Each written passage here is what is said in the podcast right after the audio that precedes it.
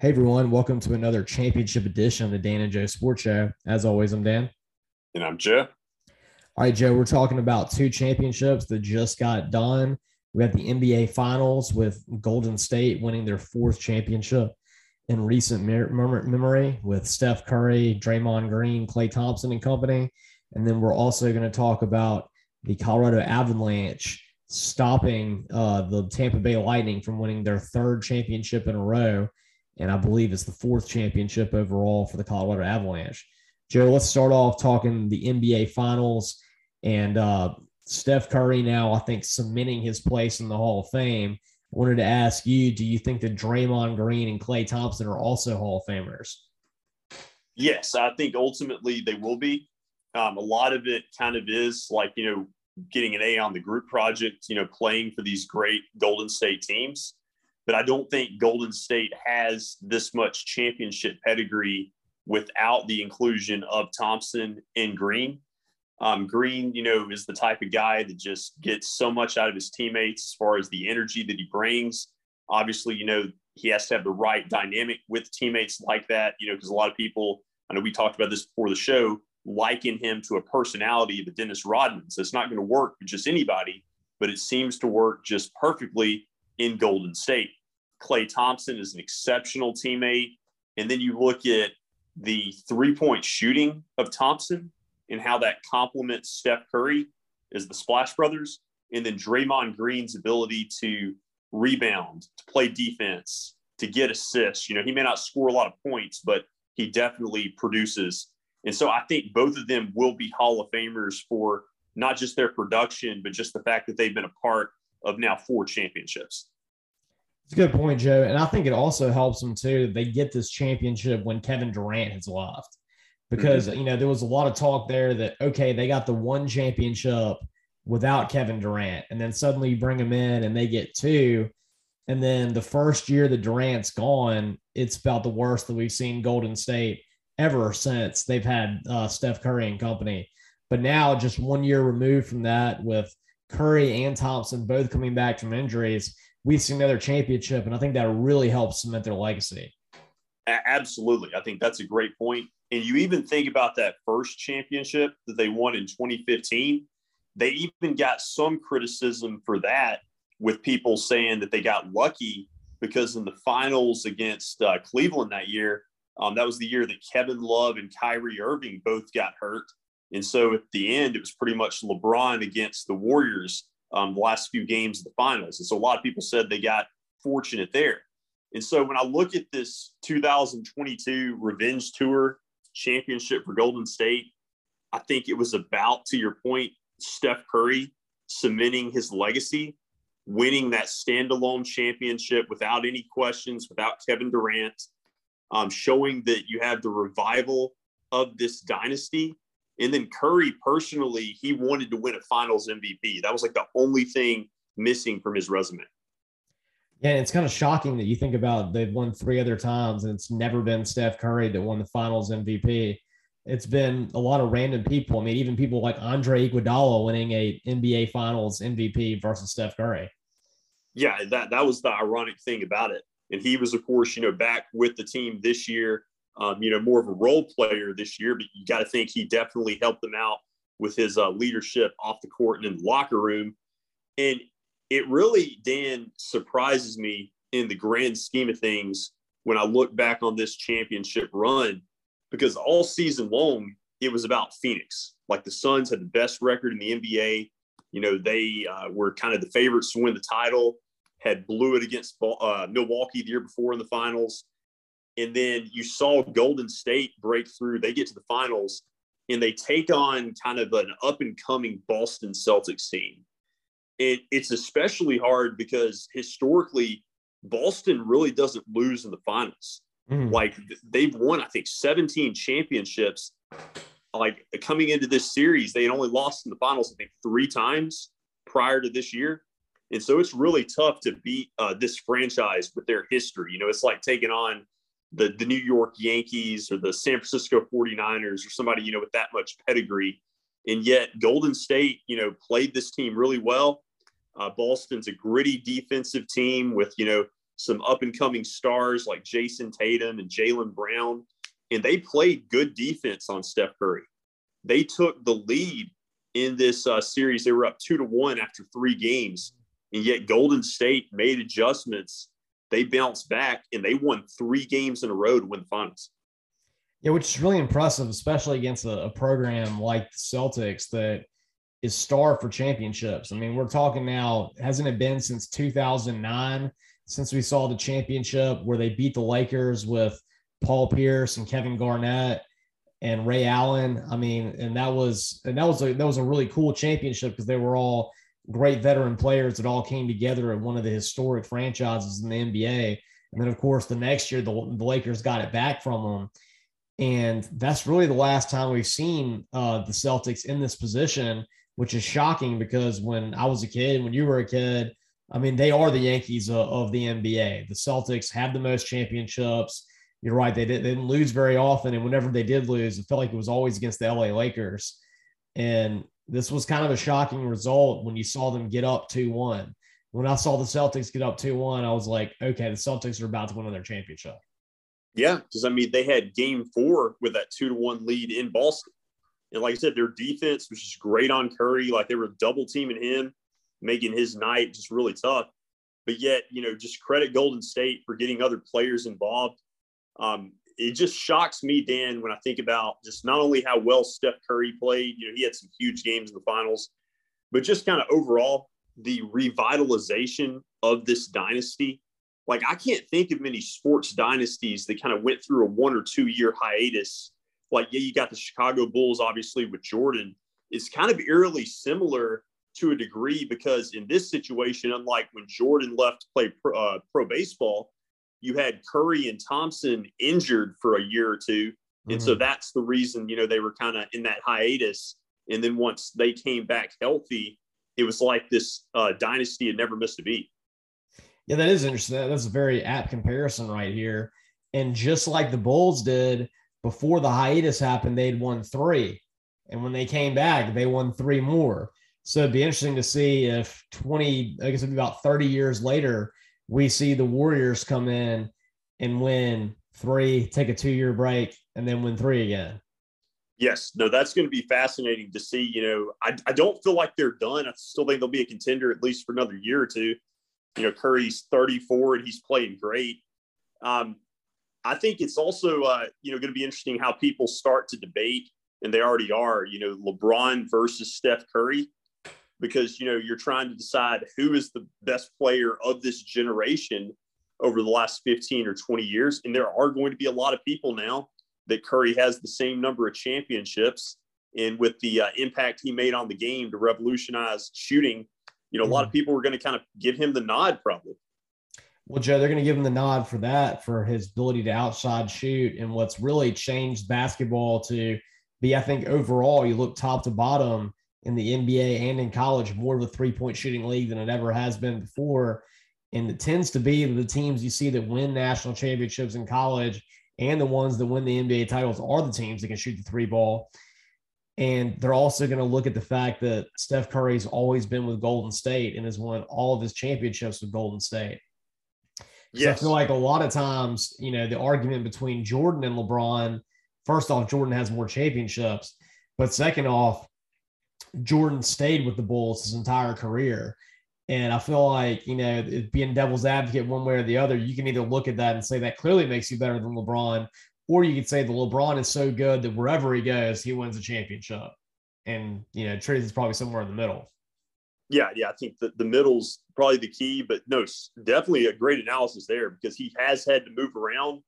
And even, you know, him going to Miami, um, kind of allowed Cleveland to uh, rack up high draft picks, and that's how they brought in Kevin Love and Kyrie Irving. So it always seemed like it took him moving in order to build a good roster that he could join and then win a championship. But with uh, Curry, we've seen them win in multiple ways, and really the bulk of this team was homegrown talent, like Thompson and Green, and a lot of the young players they've drafted in recent years, like a Jordan Poole who you know have really made an impact. And so it's really cool to me how this team was built, and uh, really uh, you know fascinating to see how uh, everything's debated as far as uh, Curry's legacy in the NBA going forward. And of course, he's not done. That's right, Joe. I mean, he still has the chance to win multiple more championships. And one day, who knows, maybe he can even be mentioned in the same sentence as Michael Jordan. I'm not going that far yet. I personally don't even like to put LeBron James in the same sentence as Michael Jordan.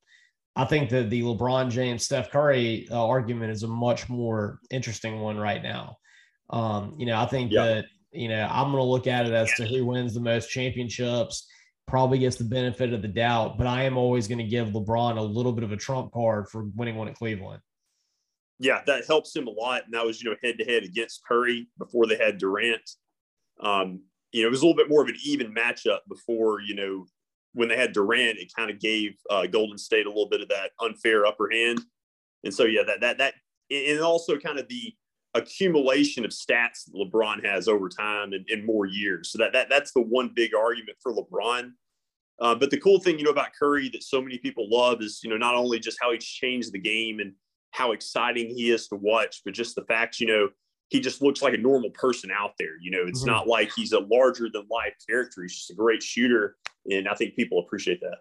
Yeah, I think it gives a lot of hope to, you know, I'm not going to say regular size people, but people that are in like that six two, six three range, that you can be a successful player in the NBA if you have that ability to have the outside shot. Yes, precisely. And Joe, you know, one thing I'll also say too is I really think this championship has got to be very gratifying for Steph Curry because you have Kevin Durant now removed from the situation. No one can say that you only got the championships because of him. And furthermore, it looks like this experiment they had with the Brooklyn Nets with Kevin Durant and James Harden forming this kind of super team has blown up in their faces because now they're already trading uh, James Harden. Yes. Yes. You had him, you know, he's moved to, to Philly now, and it's just a nightmare situation because I saw, uh, I think it was like yesterday, that Kyrie Irving decided to opt in to his player option for like the last year of his contract. And it's like $40 million against the books. And so not what, you know, Brooklyn wanted to pay him. And so you've got that nightmare. And with super teams, Dan, the last two years has been the complete antithesis of a super team. You know, I know that Golden State's got these Hall of Famers, but what I mean is, is like think about how they were built. They were collecting them from all over the place and bringing them together is not working. Yes, because you had Milwaukee win it last year with Middleton and Giannis, you know, a homegrown team. And then this year you have guys that were also drafted for Golden State winning the championship. So it it'll be interesting to see if that kind of has a domino effect on how teams start uh, being constructed. That's right, Joe. And, and also, you know, you got to go back to as good of a player as Kevin Durant is. I think this shows that the program of Golden State is what really led him to get those those championships. Durant is an amazing player who helped him, but the bottom line is just like the Bulls were in the 90s, they built a program that's got a couple key figures that have been there. You know, Pippen and Jordan. This time you got Klay Thompson, uh, Steph Curry, and Draymond Green. You know, like a Dennis Rodman. And then you bring in different people like Horace Grant to do a good job, and they'll win a couple. But the the nucleus is what's doing it and now seeing what happened with Kevin Durant going to the Brooklyn Nets, creating the super team that everybody thought was going to win it with James Harden and Kyrie Irving, having it not succeed just shows you how great and stable of a program Golden State is. Yes. In Golden State, you know, looking back on it, they did it's just a, such a smart move to bring in Steve Kerr, you know, who could be the architect for it because he had seen what worked with the Bulls. You know, not just anybody could go in there and know how to you know, make all these personalities come together, all these talented players, you know, allow them to be unselfish and, you know, find their role. And, and it's just been perfect for the situation. You know, and he was a role player on the Bulls. He was a great three point shooter, which, you know, hey, that's, that's why Steph Curry is, you know, is gotten those abilities. He always had them, but he's got one of the greatest three point shooters ever, teaching him and everybody else how to do it. And he's also a guy that was never the center pace, center, you know, piece of the Bulls dynasty but he was a guy who was there who I think I think he was there for at least four or five of those championships. I don't know if he was there for every single one of them, but I feel like he was there for the majority of them. And you know, then you see guys like Andre Iguodala and others that were there for a lot of these championships that have never been the face of it, but have been such a key part. And I feel like uh, I feel like Kerr is such a great coach at like bringing those kind of pieces together. Yes, yes, it really changed the NBA forever when when they hired him back in uh, 2014. That's right, Joe.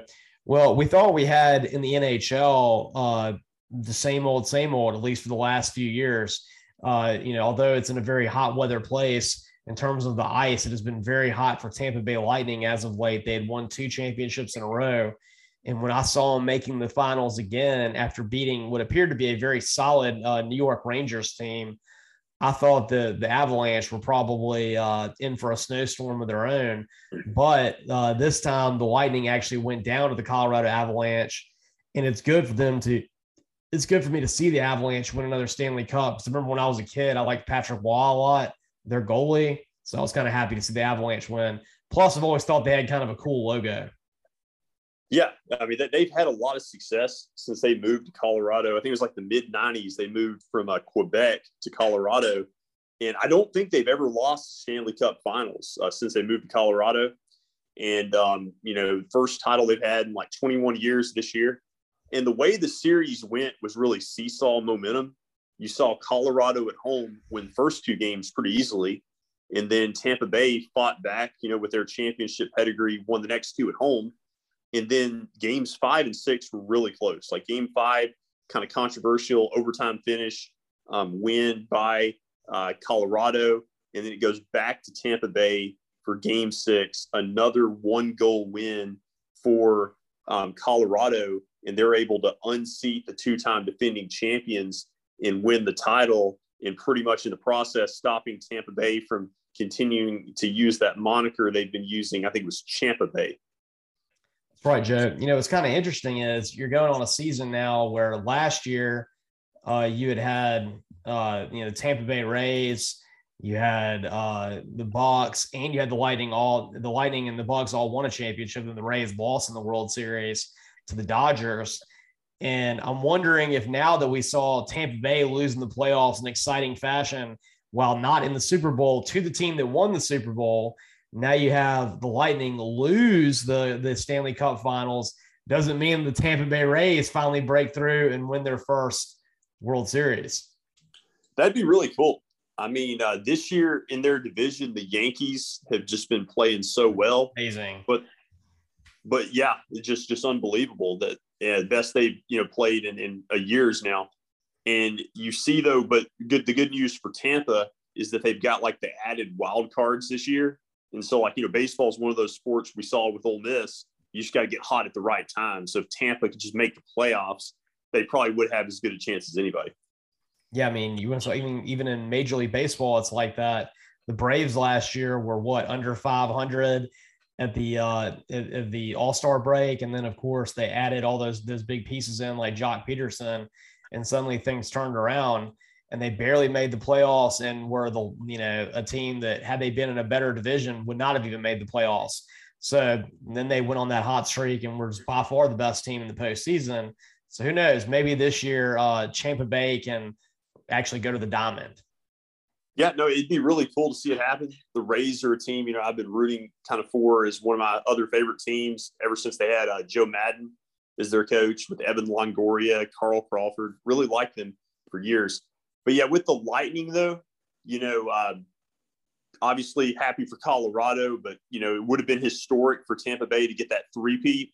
I'm not sure the last time we've had a three-peat in the NHL. I think like you had uh, Wayne Gretzky probably won three titles in four years with Edmonton, but it's been a while since anybody's three-peated in that sport or any sport. That's a good point, Joe. I mean, you know, when I when I think of hockey, the only ones I could think that even be possible Maybe the Detroit Red Wings have done it before. I feel like they've had stretches where they won a few championships in a short amount of time. I don't know if they've ever done it like back to back to back like that. Either them or the Philadelphia Flyers, the only ones that I could really think of that maybe that would be the case for. You've also got Montreal. I think they've got the most titles. They're kind of like the um like the Celtics or Yankees of hockey, but most of their titles came like before the 90s. Mm-hmm. Um, and so I think they they might have done it, but again, I'm not totally sure. You know, it's such a rare thing. Like the last time we had a three-peat in any sport was what 20 years ago with the Lakers, I think three-peating. That's right, Joe. I mean, not even the Patriots ever three-peated. They did a three out of four, but never three in a row. Yeah, really extremely tough to do. When, as we saw, when the Lightning were so close, they knotted it back at 2 2. And when you saw them get back to 2 2, I think everybody thought that that was going to be Tampa Bay's time to bring in that third Stanley Cup title in a row. But the Colorado Avalanche were in their way. And now it looks like it's going to be a while before we see a three-peat, at least in hockey. The Lightning did not strike three times. That's right, Joe. And with that awesome joke to end the show, uh, we uh, uh, want to thank everybody for listening. Uh, um, you can catch all of our episodes on Spotify. And of course, you can subscribe to our YouTube channel and watch all of our episodes there. And uh, you can like us on Facebook and follow us on Twitter at DJ Sports Show. And as always, I'm Dan. And I'm Joe.